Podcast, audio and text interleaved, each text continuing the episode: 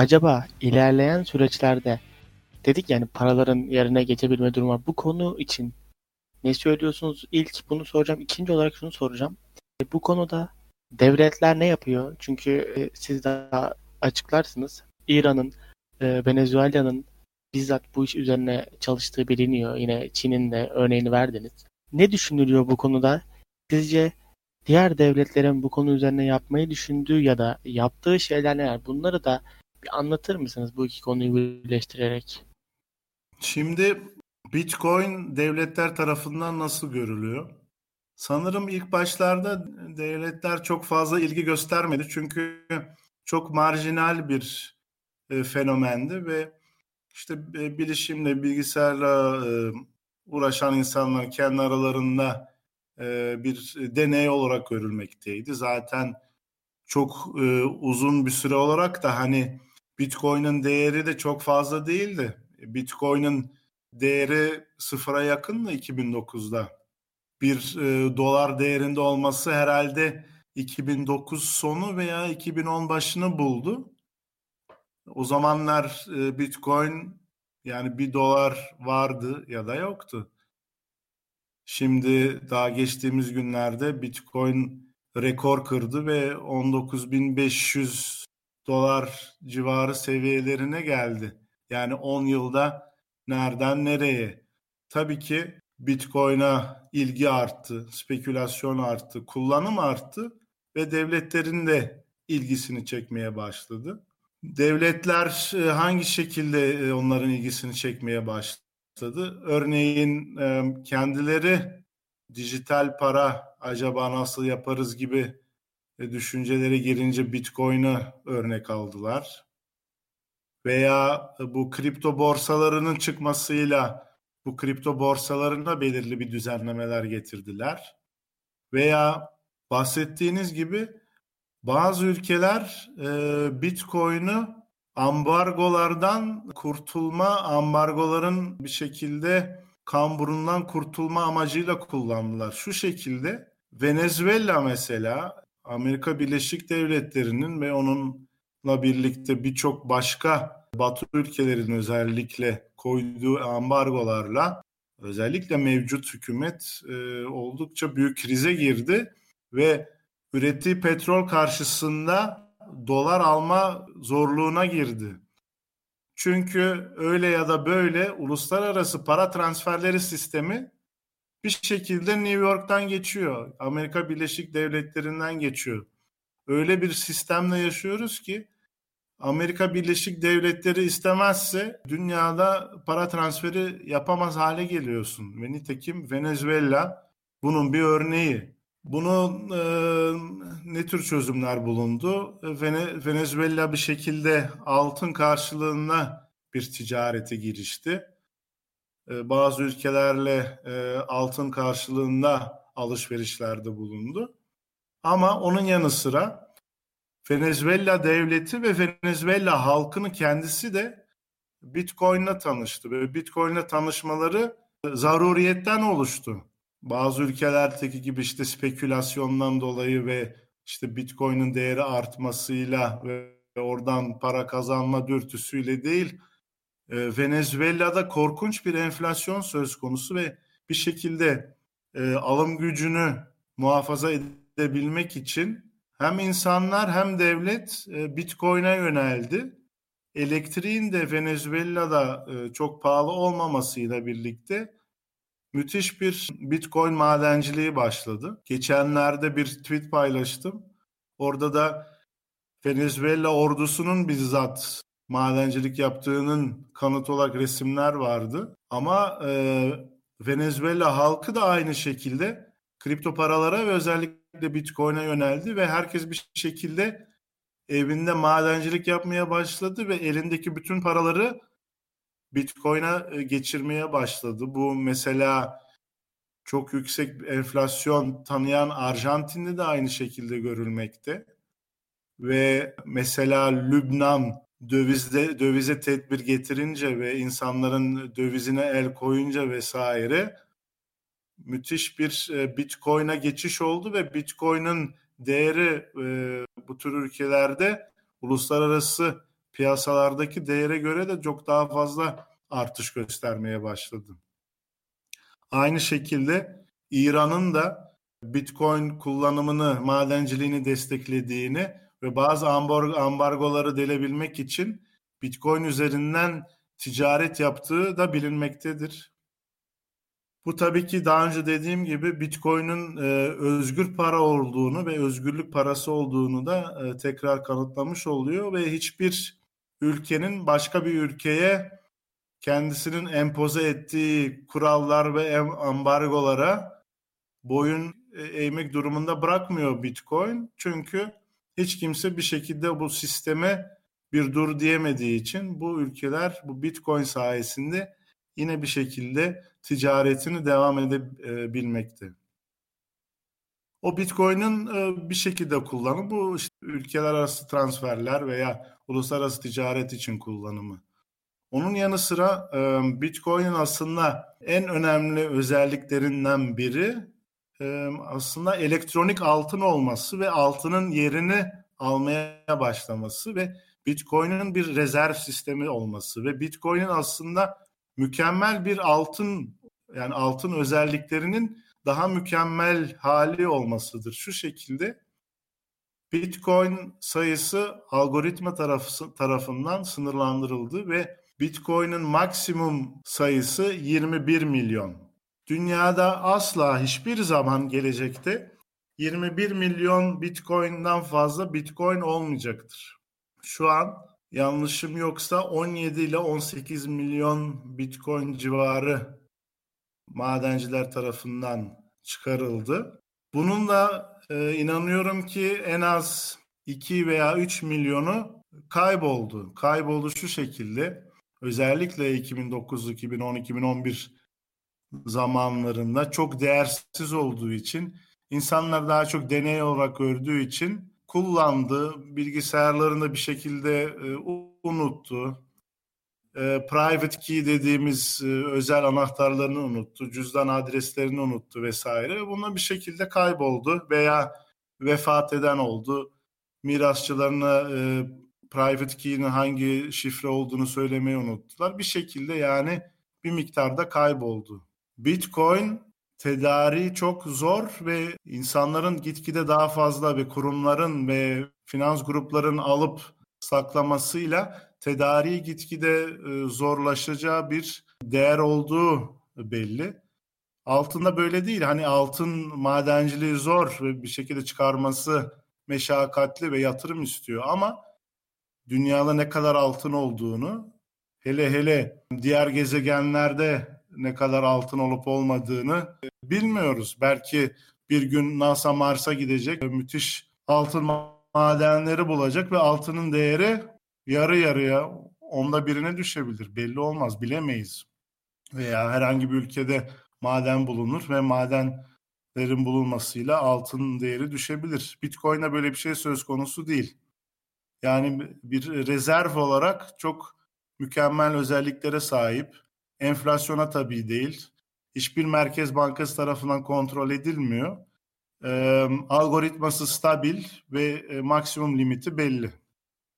Bu özelliklerle tabii ki e, ülkeler arası merkez bankası sisteminde de altının yerini alıp merkez bankaların rezerv sisteminde kullanılma olasılığı da oldukça yüksek.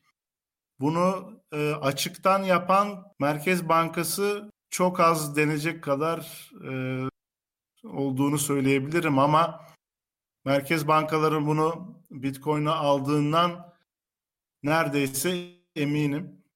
Ve onların yanı sıra e, bırakın devletleri ve merkez bankalarını artık öyle bir duruma geldik ki borsada hisseleri işlem gören şirketler rezervlerinin bir kısmını Bitcoin olarak saklamaya başladı.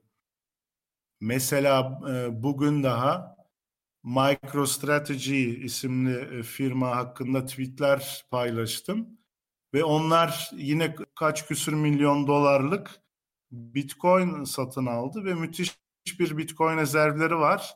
Yanılmıyorsam 47 bin 48 bin Bitcoin civarında bir rezervleri var.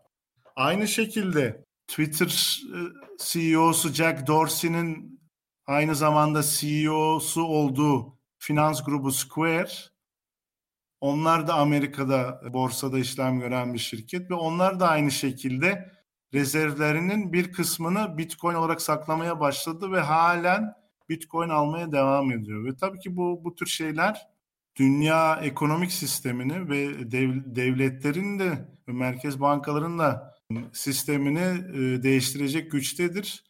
Ve e, Bitcoin bazında bir uluslararası rezerv tutma sistemi olacağını olup olmayacağı bile mevzu değil. Bence tek soru ne zaman olacak? Yani gelecekte tam olarak hangi tarihte e, yürürlüğe girecek sorusu var sadece veya daha genel bir şekilde. Çünkü bazı ülkeler ve bazı şirketler zaten buna baş, e, başladı ve Bitcoin e, finans grupları ve şirketler tarafından tutulan bir rezerv haline geldi.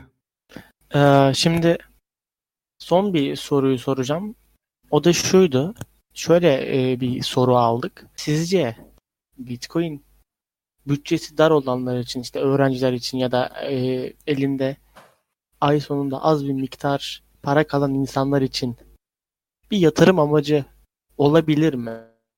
Yani e, bu konuda ne düşünüyorsunuz? Sizce böyle bir ihtimal var mı? Tabii hani yatırım tavsiyesi durumuna bu biraz giriyor. Onu siz daha iyi toparlayacaksınız ama yani bu konuda sizce hala böyle bir ihtimal var mı? Çünkü biliyorsunuz hani hep e, şey söyleniyor işte artık alınmaz, e, o tren kaçtı gibisinden şeyler söyleniyor. Peki siz bu konuda ne düşünüyorsunuz? Öncelikle şunu söylemem gerekir ki daha önce söylediklerim, şu an söylediklerim ve ileride söyleyeceklerim hiçbirisi yatırım tavsiyesi değildir. Yani hiç kimse benim dediklerimi e, gidin koşun bitcoin alın olarak algılamaması lazım. Ben bir e, profesyonel danışman değilim ve bitcoin alma tavsiyesinde bulunmuyorum. Sadece kendi bilgilerimi ve deneyimlerimi paylaşıyorum. Ee, insanlar bunlar bundan istediğini çıkarabilir ama ben hiçbir şekilde tabii ki e, yatırım tavsiyesinde bulunmadığımı e, altını çizmek isterim. Şimdi e, insanlar için bir yatırım aracı olabilir mi Bitcoin e, sorusuna gelince ve e, tren kaçırıldı mı sorusuna gelince. Öncelikle tren kaçırıldı mı diye sorusuna cevap vermek gerekirse bu e, her sene söylendi. Ya işte tren kaçırıldı, şu kadar değeri e, e arttı. Geç kaldık artık. E, ertesi sene yine aynı, yine aynı ama gördük ki Bitcoin neredeyse istisnasız her sene müthiş bir değer artışı gördü. E, az önce zaten bahsettik. Bitcoin'in değeri 2009-2010 civarlarında yani bahsettiğimiz sadece 10 yıl öncesi Bitcoin'in değeri 1 dolar vardı veya yoktu. Mesela kendi tecrübeme dayanarak baktığım zaman 2017'den bahsediyorum. Yani 3 yıl önce sadece. Bitcoin'in e, 1500 dolar civarında olduğunu ve ben e, kura, kurlara baktığımı hatırlıyorum ve ya bu 1500 dolar bir Bitcoin için e, ne kadar da çok para yani bir tane Bitcoin için 1500 dolar e, ne kadar acayip bir para. Yani buradan bizim daha bir şekilde bir e, kar sağlamamız imkansızdır herhalde diye aklımdan geçirdim. Çünkü yani o zamanlar e, bilinçsizdik. E, bugünkü kadar e, bilinçli değildik bu konuda. Aynı sene gördük ki e, Bitcoin neredeyse 20 bin dolara doğru gitti. Ve yani ben 1500'den bahsederken e, en az 12-13 katına çıktı. Yani o sene ben bir miktar almış olsaydım ve e, Aralık'ta rekor seviyesine geldiği zaman satmış olsaydım e, paramı bir çarpı 12-13 e, yapmışım e, yapmış olurdum. Ki bu yani başka hiçbir piyasanın sağlayamayacağı bir e, kar olurdu. Bu bana öğretti bu tür şeylere fazla e, takılmamak lazım ve e, önemli olan rakamlar değil, e, gelecekteki potansiyel nedir ona bakmaktır. Şimdi e, genelde e, kripto paraların cezbedici yanı işte insanların eski fiyatlara bakıp rekor fiyatlarına bakmaları ve çok hızlı bir e, zengin olma aracı olarak e, görmelidir. Ama e, bu gözle bakanların %99,99'u yani %100'e yakın hüsranla e, karşılaşıyor. Çünkü tabii ki sistem böyle işlemiyor. Sistem e, herkesi milyoner haline getiremez, e, getirmez. Bu spekülasyon işleri çok zor işler. Sizin kripto borsalarında spekülasyon yapmanız koskoca bankalar ve finans gruplarına karşının onların kullandığı algoritmalara karşı bir Don Quixote gibi bir savaş vermeniz anlamına gelir.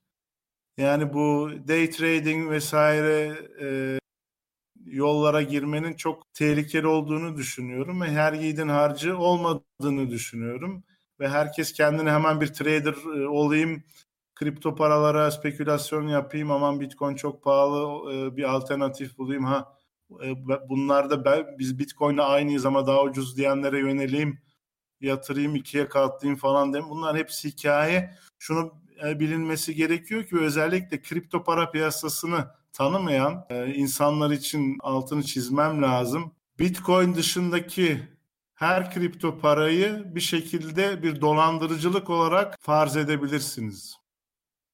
Bununla demiyorum ki her kripto para sahtedir veya e, bir dolandırıcılık sistemidir demiyorum ama as yani %90'dan 99'a kadar öyledir. Bitcoin hariç. Bunun da altını çiziyorum. Onun için diğer kripto paralarla fazla aklınızı yormayın ve e, dikkatinizi Bitcoin üzerinde tutun diye e, kesinlikle onu tavsiye ederim. Ve onun yanı sıra Bitcoin neden hani neden önemli Bitcoin'e sahip olmak? Herkesi davet ediyorum ve veya benim e, Twitter hesabımdan da e, takip edebilirsiniz. Ben zaman zaman bu grafikleri paylaşıyorum.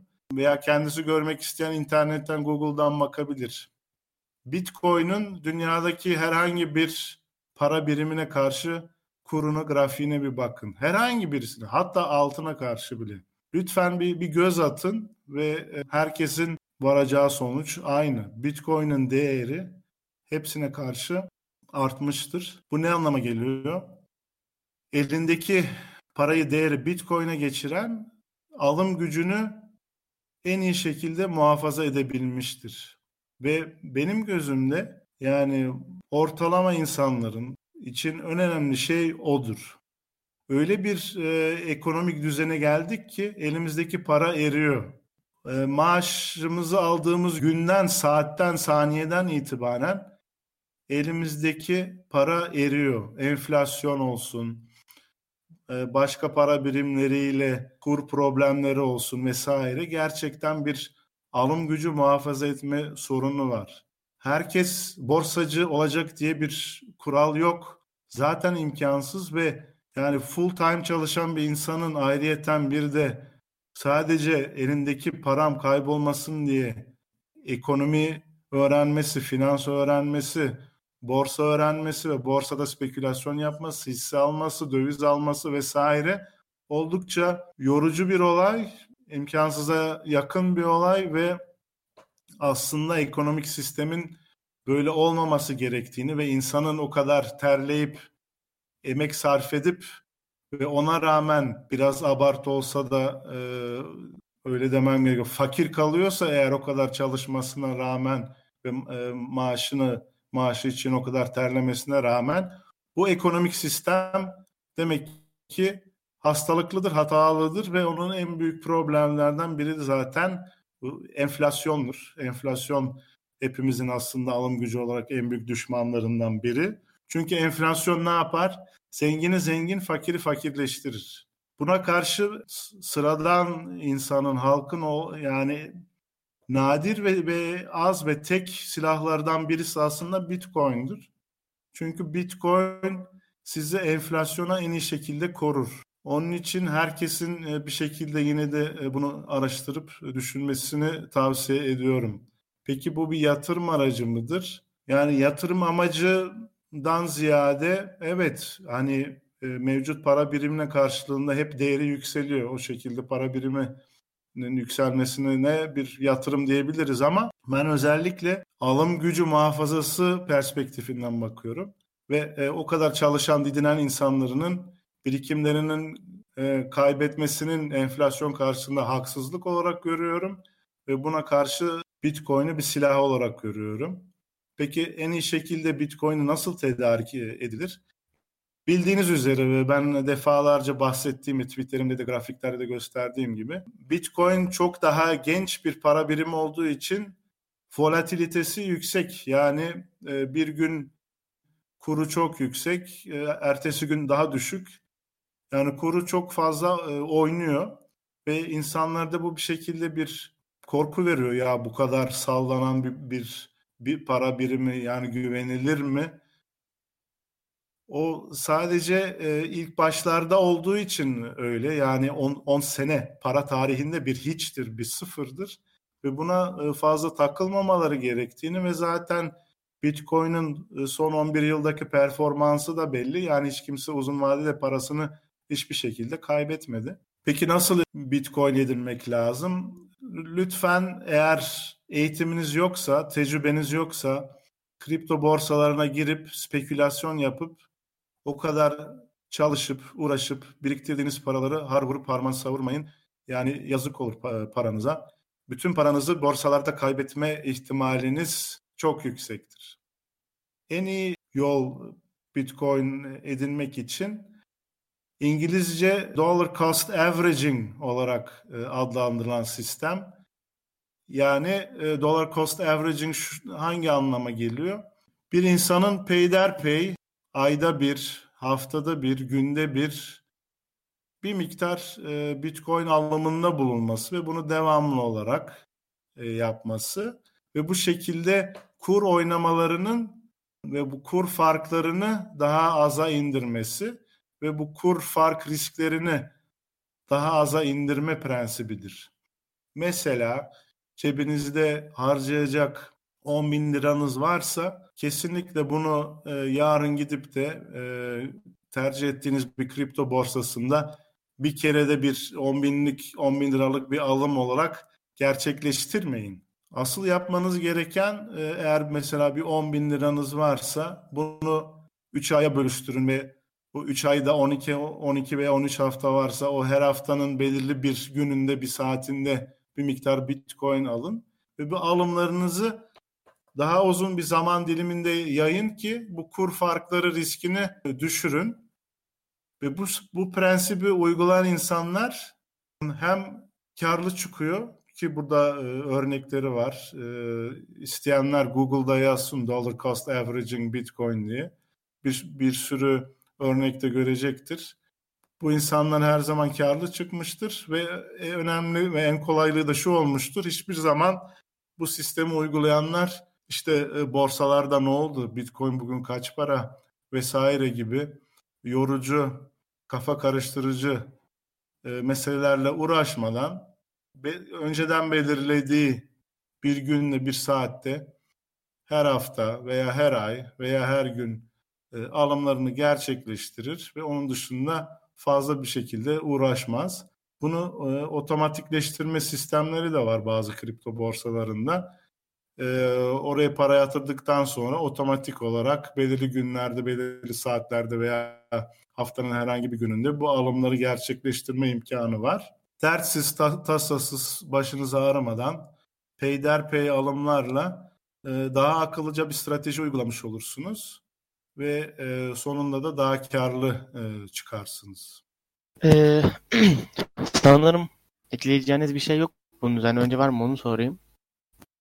Yani son son sözler anlamında mı algılayayım ben bunu?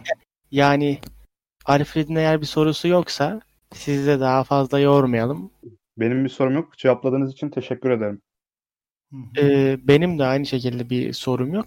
Sizin son olarak söylemek istediğiniz bir şeyler var mı?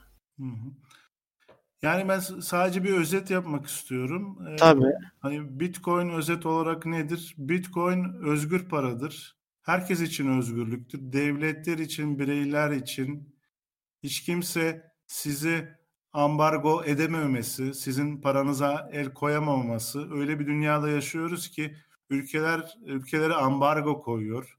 İnsanlar sadece görüşlerinden dolayı bankalarına hesaplarına tedbir koyuluyor. Ee, şirketler yurt dışında belirli bir firmayla çalıştığı için bir sürü sorunlar yaşıyor. Para, paralarına tedbir konuyor.